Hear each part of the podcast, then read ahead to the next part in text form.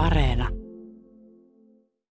Espoon Nihtisillassa sijaitsee Suomen suurin kierrätystavaratalo. 3000 neliömetriä mahdollisuuksia tehdä löytöjä. Designkeräilijä Iivari Viilomaa. Me seisotaan nyt tässä tuulikaapissa ja ollaan valmiita aarteen metsästykseen. Niin minkälainen fiilis sulla on aina ennen kuin sä lähdet tekemään löytöjä?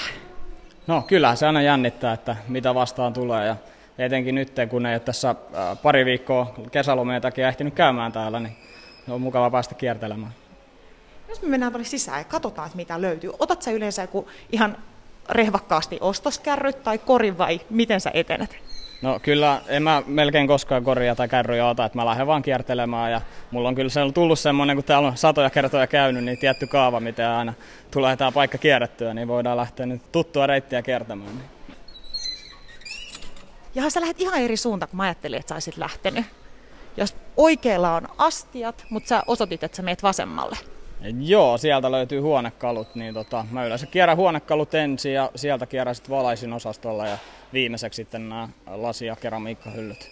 Siitä on tullut semmoinen tapa, että tällä tavalla kierrän ja mua paljon tuommoiset vanhat huonekalut kiinnostaa, niin sitten tuntuu, että siellä pitää olla nopeasti paikalla, jos jotain haluaa löytää, niin ehkä se on siitä sitten tullut. Tästä tosiaan on siis valtava määrä erilaisia sohvia ja tuossa toisella puolella on tällaisia kirjahyllyjä ja lipastoja ja muita. Onko sulla sellainen hyvä katse tässä kehittynyt jo keräilyharrastuksessa, että sä näet jo kaukaa, että jossain pilkottaa aare? No kyllä, sitä monesti äh, esineen kaukaakin tunnistaa. Totta kai sitten jos tulee tuntemattomampia esineitä vastaan, niin täytyy mennä sitten vähän lähempää hipelöimään, että näkee sitten millä tavalla se on valmistettu ja onko vanha ja, ja tota, jos siitä jotain muita tuntomerkkejä sitten löytyisi. Täällä kierrätyskeskuksessa on tietenkin tavaroita todella monelta eri vuosikymmeneltä ja erilaisia tyylejä, niin mitä aikakautta sä erityisesti metsästät? No kyllä se sijoittuu tuohon 30-luvusta eteenpäin tuonne 70-luvulla asti, no ehkä 60-luvulla, että funkkiskalusteista tiikkihuonekaluihin, niin se on niinku huonekalu puolella sitten. Tai no pätee kyllä kaikkea muuhunkin mun keräilyyn, eli eli lasiesineet ja valaisimet ja muut, niin sijoittuu kyllä aika lailla sinne, sille aikavälille. Minkä takia just se aikakausi kiehtoo? Tähän on vaikea antaa semmoista helppoa vastausta, mutta siihen aikaan äh, huonekaluista ja esin, lasiesineistä, astioista ja muista haluttiin tehdä käytännöllisiä. Ja tämmöisiä puhtaita, puhtaita muotoja käytettiin ja, ja jätetty tämmöinen turha koristeellisuus pois, että se on niin ollut enemmän sitten sellaista teollista työtä kuin semmoista yksilöllistä tarkkaa äh, puusepän työtä. Totta kai niitäkin, niitäkin mä arvostan, äh, kun itsekin puuseppä olen, mutta tota, jotenkin se omaa silmää kuitenkin kiehtoo tällaiset yksinkertaiset muodot enemmän kuin sellainen tosi koristeellinen. Miltä se tuntuu, kun bongaa joku nimekkään suunnittelijan työn kirpparilta tai kierrätyskeskuksesta? No kyllähän se on, jos se osuu niihin omiin mielenkiinnon kohteisiin, niin onhan se hieno fiilis sitten varsinkin jos on sitten vielä löytö hintaan, että, se, että pienellä budjetilla kun tätä tekee, niin niitä on kiva sitten löytää, että pystyy ostaakin. Että. Me ollaan nyt täällä Nihtisillassa Espoossa ja halusit nimenomaan tulla tänne, niin minkä takia? Miksi ollaan just täällä? No tämä on ehkä mun lempipaikka äh, ihan monestakin syystä. Ensimmäinen on se, että on myöhään auki, eli tämä on kahdeksaan arkisen auki, kun moni muu kirppari menee sitten jo kuuden, seitsemän aikaa kiinni. Ja töiden takia yleensä ei kerkeä kovinkaan monelle sitten siihen aikaan menemään, niin tänne kerkee joka, joka päivä vaikka tulemaan. Ja täällä on sitten paljon huonekaluja, mistä mä tykkään. Ja sitten löytyy paljon myös tota lasiesineistöä ja muuta pienesineistöä, mitä on sitten kiva bongailla. Pysähdyttiin tämmöisten tuolien eteen, niin minkä takia? No siinä on tuommoiset tiikkituolit. 5 euroa hinta houkuttaa heti. Ja tota, no verhoiluhan on aivan kamala, mutta tota, sen on helppo, helppo vaihtaa niin tuosta verhoilusta tulee ehkä mieleen sellainen kuin 80-luvun kernipöytä Liina kesämökiltä. No juuri semmoinen, mutta se, mä pitääkin osata katsoa sitä runkoa itsessään, että mitä hieno siitä voisi saada jollain toisella kankalla. Niin. No hei, katsotaan. Joo. katsotaan. Oliko, oliko nämä niin? No on nämä vanhat talttapääruuvit ja nämä on varmaan jostakin 60-luvulta sanoisin. Taitaa ollakin mahonkia eikä tiikkiä. Tää. No en ole ihan varma. Mutta on kyllä tosi kivat, kun näistä saisi kyllä hienot, kun päällystää nämä uudestaan. Tuliko sinulle heti mieleen, että minkälaisella päällysteellä ne kansis laittaa? Jotain muuta kuin kernipöytäliina. No esimerkiksi voisi olla hieno Josef Frankin 30-luvun kankaat tuolta Ruotsin puolelta. Svensktenin kuoseja. Kyllä, juuri näitä, niin ne voisi sopia hyvin. Tai sitten ihan, ihan joku perusvärinen villakangasverhoilu tai muu vastaava. Ja mitä luulet, Iivari, lähteekö nämä viiden euron tuolit sun matkaan? No kyllä ne vois lähteä, että kun nämä tosiaan kanta-asiakaskortillakin saa vielä 50 senttiä alennusta, niin ei jää kyllä paljon tuoleille hintaa sitten. Minkälainen olo sulle tulee, kun tulee löytö? No se riippuu vähän äh, löydöstä, mutta kyllähän näistä ihan hyvä fiilis tulee, että näistä saa kyllä tosi hienot ja on aina kiva päästä vähän tekemään näitä projekteja, että niitä aina kertyy kotiin ja niitä on sitten kiva, kiva tehdäkin. Että. Nouseeko sulle joku adrenaliini pintaan? No se nykyään ehkä vähän vähemmän kuin ennen vanhaa, mutta kyllä se aina välillä tietyn löydön tullessa nousee ja kädet rupeaa vähän tärräämään. Ja nyt me käydään sanomassa, että nämä on varattu.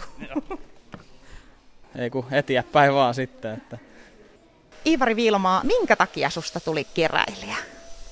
No, tätä on monesti kysytty ja mä en ole ikinä yhtä tiettyä vastausta osannut antaa, mutta tota, no ensinnäkin mun äitini on työskennellyt Riihmään lasimuseolla, työskentely yli 30 vuotta siellä, että eiköhän siitä äidinmaidosta sitten jotakin kipinää tullut. Ja tota, mutta ehkä se on sitten tässä about 10 vuotta sitten, niin rupesi mediassa tulemaan kaikkia, esimerkiksi muumimuki, buumi nosti vähän niin kuin nous, alkoi nousemaan pinnalle, niin tota, silloin sitten nykyisen vaimoni kanssa tutkittiin, tai hän oli jo kerännyt muumimukeja sitä ennen ihan pienestä asti, niin hänen kanssa sitten tutkittiin meidän vanhempien kaappeja ja sieltä yllätykseksi sitten löytyikin kaikkia harvinaisia 90-luvun mukeja ja millennium mukia sun muuta. Ja tota, sitten kun niitä katsoi netistä niitä hintoja ja muita, niin sitä jotenkin ihan häkeltyi siitä hommasta. Ja siitä sitten pikkuhiljaa rupesi kirppurtoreja kiertää ja aina bongaili sitten lasiesineitä ja muita. Ja sitä kautta sitten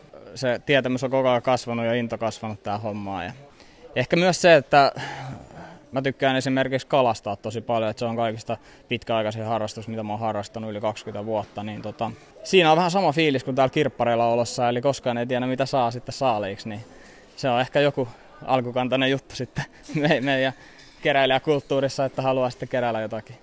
Niin, jotkut on metsästäjiä ja toiset keräilijöitä. Saat kumpaakin metsästäjä ja keräilijä. No ehkä näin, näin voi sanoa joo. Että... Onko design hyvä sijoitus? No kyllä mä sanoin, että design on hyvä sijoitus, että sekin on varmasti yksi syy alun perin, että itse rupesin, niitä, tai rupesin näitä hommia opiskelemaan, että tietenkin aina, kyllä mä vielä nykyäänkin sanon, että, että kun mä jotain ostan, niin se on myös samalla sijoitus ja aina, silloin on ainakin hyvä vaimolle perustella, kun sanoo, että taasko tulee jotain, niin aina sanoo, että joo, kyllä tämä pitää arvonsa, että tämä on hyvä sijoitus. Että. Osaatko arvioida, kuinka paljon sun kokoelma maksaisi nyt? jos sen saisi jossain kynttänä kaupaksi? Toi on aika vaikea, vaikea kysymys, mutta kyllä mä nyt uskon, että joitakin kymmeniä tuhansia, tuhansia euroja. Että kyllä siellä on jotain ihan hyviä esineitä, mutta sitten on paljon semmoista, semmoista peruslasia, että kun käyttölasia pääsääntöisesti kerännyt, niin me seistään nyt tämmöisen lasihyllyn edessä ja sä ihmettelit, että miten nämä on näin tyhjät. No joo, yleensä nämä on ihan täynnä, mutta ehkä täällä on sitten ihmiset, ihmiset kesämökkiä tai muuta täytellyt, että nyt on aika vähän laseja tarjolla. Onko tämä jotain ihan tota halpiskamaa vai mitä nämä oikein on nämä lasit? No täällä on selkeästi ihan semmoinen sekamelska, eli löytyy kotimaista vanhaa lasia ja ää, löytyy sitten uutta koneellisesti tuotettua lasia, että monenlaista näyttää hyllyssä olevan. No jos tämmöisestä valikoimasta haluaisi vaikka hankkia omaan kotiinsa semmoiset lasit, jotka ei olisi ihan sitä pahinta bulkkia, niin mitä sä suosittelisit, että pitää huomioida, kun katsoo tätä valikoimaa? No, ehkä toi lasin, juomalasin reuna on se kaikista helpoin, helpoin keino tunnistaa, että millä tavalla se on valmistettu. Eli jos nyt mennään vaikka tänne päin, otetaan tosta tuommoinen koneellisesti puhallettu lasi, eli tosta noin. Eli lasi on ohutta niin kuin käsin puhallettukin lasi, mutta tässä äh, suuaukon reunassa voi tuntea tämmöiseen pantamaisen rakenteen ja monesti niissä on vielä sellainen nypykkäkin reunassa. Niin siitä tunnistaa, että se on kuuma katkaistu se reuna ja se on niin kuin edullinen menetelmä ja yleensä koneellisesti puhalletut esineet katkaistaan niin kuin tällä menetelmällä. Eli nämä on niin sanottua halpaa markettilasia. Mutta sitten jos otetaan esimerkiksi, missä mä näin täällä tuolla päin, niin tässä on tämmönen vanha, mä sanoisin, että jostain 30-40-luvulta juomalasi, missä on hiottuja tommosia hiottuja kuvioita, mutta tässäkin kun katsoo reunaa, niin tota, tämä on tosiaan ensin käsin puhallettu, sitten se on katkaistu oikeaan korkeuteensa, sen jälkeen hiottu ja vielä kuumennettu. Eli silloin tätä sanotaan niin kuin kylmäkatkaistuksi reunaksi. Ja tota, sitten se tosiaan hiotaan ja kuumennetaan vielä, niin siitä tulee tuommoinen kiiltävä ja äh, vähän pyöreämpi, mutta se on selkeästi terävämmät, reuna, terävämmät reunat kuin tuossa koneellisesti puhalletussa ja kuumakatkaistussa lasissa. Joudutko jotenkin vähän hillitsemään sitä, että mitä lähtee mukaan ja mitä ei? No kyllä sitä nykyään joutuu, kun sitä tosiaan kokoelma on kertynyt niin paljon, että ennen vanhaa tuli silloin alkuaikoina ostettua vähän kaiken maailman, maailman esineitä ja jossain välissä se oli sitten pakko vaan rajata, rajata johonkin ja silloin mä suurin, tai otin linjaksen, että mä kerään Nuutajärven käyttölasia ja Nuutajärven tuotantoa ja siinä aika kauan pysyttiin ja sitten jossain vaiheessa tuli Alvar Aalto ja Aino Aalto mukaan, mutta näissä linjoissa ollaan pysytty aika hyvin, että, että jos täältä nyt jokaisen lasin, mikä edullisesti löytää, niin olisi sitä meinaa nyt hukkua lasiin välillä, niin sit siitä olisi varmasti jo hukkunut. No tällaisia itsehillintäharjoituksia. Kyllä, kyllä, juuri niitä. Moro.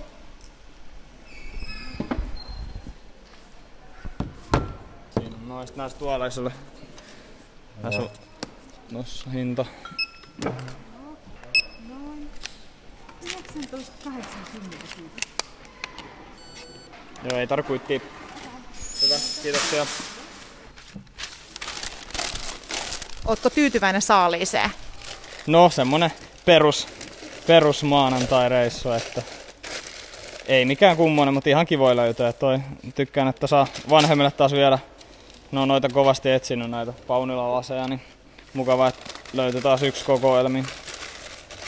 Mutta ihan, ihan kiva, kiva reissu oli, pitkästä aikaa kiva käydä täällä, niin, niin tota, kyllähän aina kun kirpparille pääsee, niin hyvä fiilis tulee. Vaikka ei löytyiskään mitään, ei se löytä, löytäminen aina ole se juttu, että täällä on mukava kierrellä ja katsella hienoja esineitä. Ja sitten sä löysit ehkä maailman kauneimman kukkaruukun. Joo, se oli tuommoinen Riihmään lasin, äh, olisiko se 60-luvun tienoilta ametisti värinen tuommoinen suoja, lasinen suojaruukku, eli ihan puristelasia, mutta ne on ollut nyt kovin suosittuja ja mä, mä tunnen jo monta keräilijää, ketkä varmasti, varmasti sitten, jos itsellä ei tarvetta, niin voi heille sitten laittaa eteenpäin sen. Ja 19 euroa vai mitä tämä oli tämä koko setin hinta? No joo, siinä oli nyt Paunilla lasi, Riihmään suojaruukku ja noin kaksi tuolia, niin 19 euroa taisi olla sopusuhtainen hinta, että ei, ei, ei ollut paha hinta. Me ollaan Iivari sun kotitalon edessä ja tässä on vain yksi tuoli. Mitä tapahtui? No siinä kävi pieni vahinko, kun kannoin noita tuolla ja autoon, niin jostain syystä toinen jalka, jalka jää käteen ja siinä komeassa kaaressa lasi tai kukkaruukut ja lasit ja tuolille maahan ja ja tota, ihme kyllä se ohut puhallettu juomalla säilyi ehjänä, mutta ruukku ja tuoli sai sitten roskiskomennuksen tämän reissun jälkeen, mutta ei mahda mitään, näitä aina välillä sattuu, että ei ole ensimmäinen kerta, kun rikon jotakin esineitä. Uskokse siihen, että sirpaleet tuottaa onnea? No toivotaan näin, toivotaan näin. No kannetaan nyt toi yksi ainokainen tuoli nyt sisään sitten. Nyt ollaan siirrytty kierrätyskeskuksesta keräilijän kotiin ja mikäs huone tää on? No, mä kutsun tätä designhuoneeksi ja vaimo ehkä romuhuoneeksi enemmän. Eli, eli tämä on to, tosiaan, ja meillä on yksi huone, missä mä säilön sitten näitä mun kokoelmani esineitä ja huonekaluja ja sun muita. Että vähän niin kuin tämmöinen oleskeluhuone, missä on sitten paljon pientä lasiesineistä. Katsotaan vähän tarkemmin. Täällä on tällainen tota, vitriini. Ja vitrinissä on itse asiassa aika paljon laseja vielä tällaisissa ilmeisesti alkuperäisissä näissä myyntipaketeissa. Niin minkä takia? No joo, ne on tota, tullut tuossa ehkä nelisen vuotta sitten keräilyyn mukaan, eli jotenkin mä tykästyin ensimmäisen kun sain, niin tykästyin niihin paketteihin. Ne ikään kuin täydentää sen tuotteen sitten, ja se on, ne on hienoja esillepano välineitä, eli niiden kautta esineet saa hienosti esille. Ja tosiaan mun mielestä se täydentää tuotteen, niin sen takia mä halusin niitä sitten lisää ja niitä mä oon sitten metsästänyt pikkuhiljaa, että voisiko niitä 50-60-luvun noita pahvelaatikoita nyt joku vajaa 30 erilaista. Ja niitä oli myös näytillä tuolla Designmuseon keräilijät ja kokoelmat näyttelyssä 2019, eikö vaan? Joo, kyllä. Siellä oli Nuutajärven esineitä, juuri näitä laatikoita ja vähän muitakin ja Ainoa Aallon esineitä sitten mun kokoelmista. Miltä se tuntui, kun Designmuseosta otettiin yhteyttä, että hei, meitä kiinnostaisi tämä sun kokoelma? No olihan se kyllä hieno, hieno tunne ja oli kiva päästä sinne ää, esineitä viemään ja sitten muutamana viikonloppuna kertomaankin ihmisille niistä esineistä. Ja se, kyllä, kyllä se tuntui, oli, tai oli tosi mukava, mukava tapahtuma ja jäi tosi positiivinen mieli siitä. Sä oot varmaan aikamoinen poikkeus alle 30 kuitenkin pitkä linja keräilijä, niin miten ihmiset suhtautuu suhun tuolla design- ja muotoiluskenessä? No kyllä ne äh, suurimmalti osalta ihan positiivisesti onneksi suhtautuu, että paljon on saanut mukavaa palautetta ja niin kuin eri keräilijöiltä ja ihmisiltä ja sosiaalisessa mediassa ynnä muualla, niin tota, on ollut mukava kyllä keräillä ja jutella ihmisten kanssa sitten näistä esineistä, että positiivisesti moni suhtautuu, että onhan se aina sitten vähän kuitenkin herättää huomiota, kun nuori, nuori ihminen saanut ää, kerättyä näitä esineitä, mutta onneksi niitä on nykyään sitten ää, paljon, tai nuoria on tullut koko ajan lisää tähän hommaan mukaan, että itsekin tunnen monia nuoria keräilijöitä ja monesta on tullut ihan hyviä ystäviäkin sitten sitä kautta. Minkälaisen vinkin sä antaisit jollekin aloittelevalle keräilijälle, että miten pääsis vauhtiin? No oma paras oppimiskaavio tai tämmöinen oppimiskanava on ollut ehkä sosiaalinen media, eli Instagram on hyvä siitä, että ottaa erilaisia, näitä sieltä löytyy paljon keräilijöiden omia tilejä, niin niitä ottaa seurantaan, niin pelkästään kuvia katsomalla oppii todella paljon, ja moni keräilijä sitten kirjoittaa esineistä tietoa, ja, ja tota, näin. Ja esimerkiksi Facebookissa on näitä osto- ja myyntipalstoja, niin jopa niistä oppii tosi paljon, eli seuraa myynti-ilmoituksia, niin niin tota, niistä oppii tosi paljon. Ja tietenkin kirjastossa, jos ei halua kirjoja itselleen ostaa, niin kirjastosta, kirjastoista löytyy laaja kattaus sitten kyllä kotimaista lasikirjallisuutta. Sä oot itse oppinut paljon somesta ja varmasti moni oppii sitten taas sun pitämältä FinVint Instagram-tililtä, niin minkälaista palautetta sä saat ihmisiltä tai viestejä? Laittaako ihmiset sellaisia viestejä, että voi ei, että mä en tiennyt, että nämä oli arvokkaat nämä lasit, että just laitettiin nämä muutossa pois? No on tommosiakin viestejä aina silloin tällöin tullut, mutta monesti sitä laitellaan, to tulee kysymyksiä, että mikä esine tämä on ja että kiva, että sulla on tämmöinen tili ja saanut paljon neuvoja täältä ja totta kai mä tykkään auttaa myös näitä ihmisiä, jotka kysyy apua, jos mä vaan pystyn, niin aina, aina, aina jos aikaa vaan riittää, niin mielellään autan kyllä tunnistamaan esineitä. Et... Onko tämä vähän tämmöistä salapoliisihommaa? No onhan se kyllä, kyllä pitkälti sitä juurikin, että saa monesti tietyissä esineissä käyttää ihan vaikka useita tunteja aikaa, että saa selvitettyä, mikä se on, ja ei välttämättä siltikään selviä, mikä se on. Että kirjallisuuslähteet ja lähteen, tai näitä lähte, lähteitä on tosi paljon, mistä voi tietoa etsiä, niin välillä saa kaikki käydä läpi ennen kuin tieto löytyy. Me ollaan täällä design-huoneessa, ja nyt kun olemme täällä, niin on luontevaa kysyä, että mikä on kokoelman helmi? No se voisi olla tämä erittäin mielenkiintoisen mallinen esine tässä pöydällä, eli tuo yli 55 senttinen taidelasi esine. En ehkä tässä vitsi mainita, mitä se muistuttaa, mutta... No, joku voisi sanoa vaikka, että se on kananmunan muotoinen, jossa on tämmöinen uloke. Kyllä, juuri näin ehkä voisi sanoa. Eli tota, se on tosiaan Nanni Stillin uniikki työ tuonne Illun Polikhuusissa Tanskassa oli näyttely muistaakseni 76 vuonna. Niin se on tosiaan sinne tehty ja, ja tota, se löytyi Malmilta kirpputorilta. Se oli nahkasohvan päälle heitetty silleen kylkiasentoon ja mä sitä pitkään tutkin, että mikä ihmettä on, että näkee, että on laatutyötä, mutta ei niinku yhtään herättänyt mitään. No sitten mä pohjaa tutkin siinä ja sitten yhtäkkiä rupesin erottaakin kirjaimia sieltä pohjasta ja sitten sieltä löytyi nännistille rihmää lasia. Kyllä sitten mukaan lähti ja hinta taisi olla jotain 35 euron luokkaa, eli aikamoinen, tai oli hyvä löytö. Mikä ton arvo on? No se on aika vaikea, tuommoisia samanlaista ei ole koskaan myyty, mutta eiköhän se nyt varmaan jossakin puolentoista viiva kolmen tonnin kieppeillä menisi arvi, arviolta sanoisin. Ivari Vilmaa, mikä on sun unelma, seuraava unelma, joka liittyy keräilijyyteen? No se on ehkä, ei mulla ehkä, mulla on ehkä enemmän päämääriä kuin unelmia, mutta mä haluaisin Alvar Aallon huonekaluja löytää 30-luvun, 40-50-luvun huonekaluja löytää enemmän. Ehkä unelmien huonekalu olisi Aallon vanha paimiotuoli löytää jostakin, että se olisi ehkä semmoinen ykkösunelma. Tai sitten sitä mä oon nyt, en ole vielä koskaan löytänyt, moni muu keräilijä on löytänyt, niin Paavo Tynnelin valaisen kirpputorilta, niin sitä ei ole mulle koskaan sattunut, mutta toivottavasti sekin aika vielä joskus tulee, että, että milloin se nasahtaa sieltä. Sä et ole vielä 30kään, ja varmaan vauhti tässä keräilyssä kiihtyy koko ajan, niin luuletko, että tämmöinen designhuone riittää? No ei varmasti, varmasti jossain vaiheessa, ei se on nytkään riittänyt, että kyllä minulla Konalasta varasto löytyy, missä on sitten osa tavaroista, että tota, kyllä tässä haaveena olisi jossain vaiheessa, että saisi oman äh, vintake-liikkeen ja ehkä sinne pienen näyttelytilankin sitten aikaiseksi, että missä voisi omia näyttelyitä pitää ja että sitten olisi myös myynnissä tavaraa, että se olisi ehkä semmoinen yksi unelma, minkä toivottavasti tässä lähivuosina saan toteuttaa. Millaista sun elämä olisi ilman keräilyä?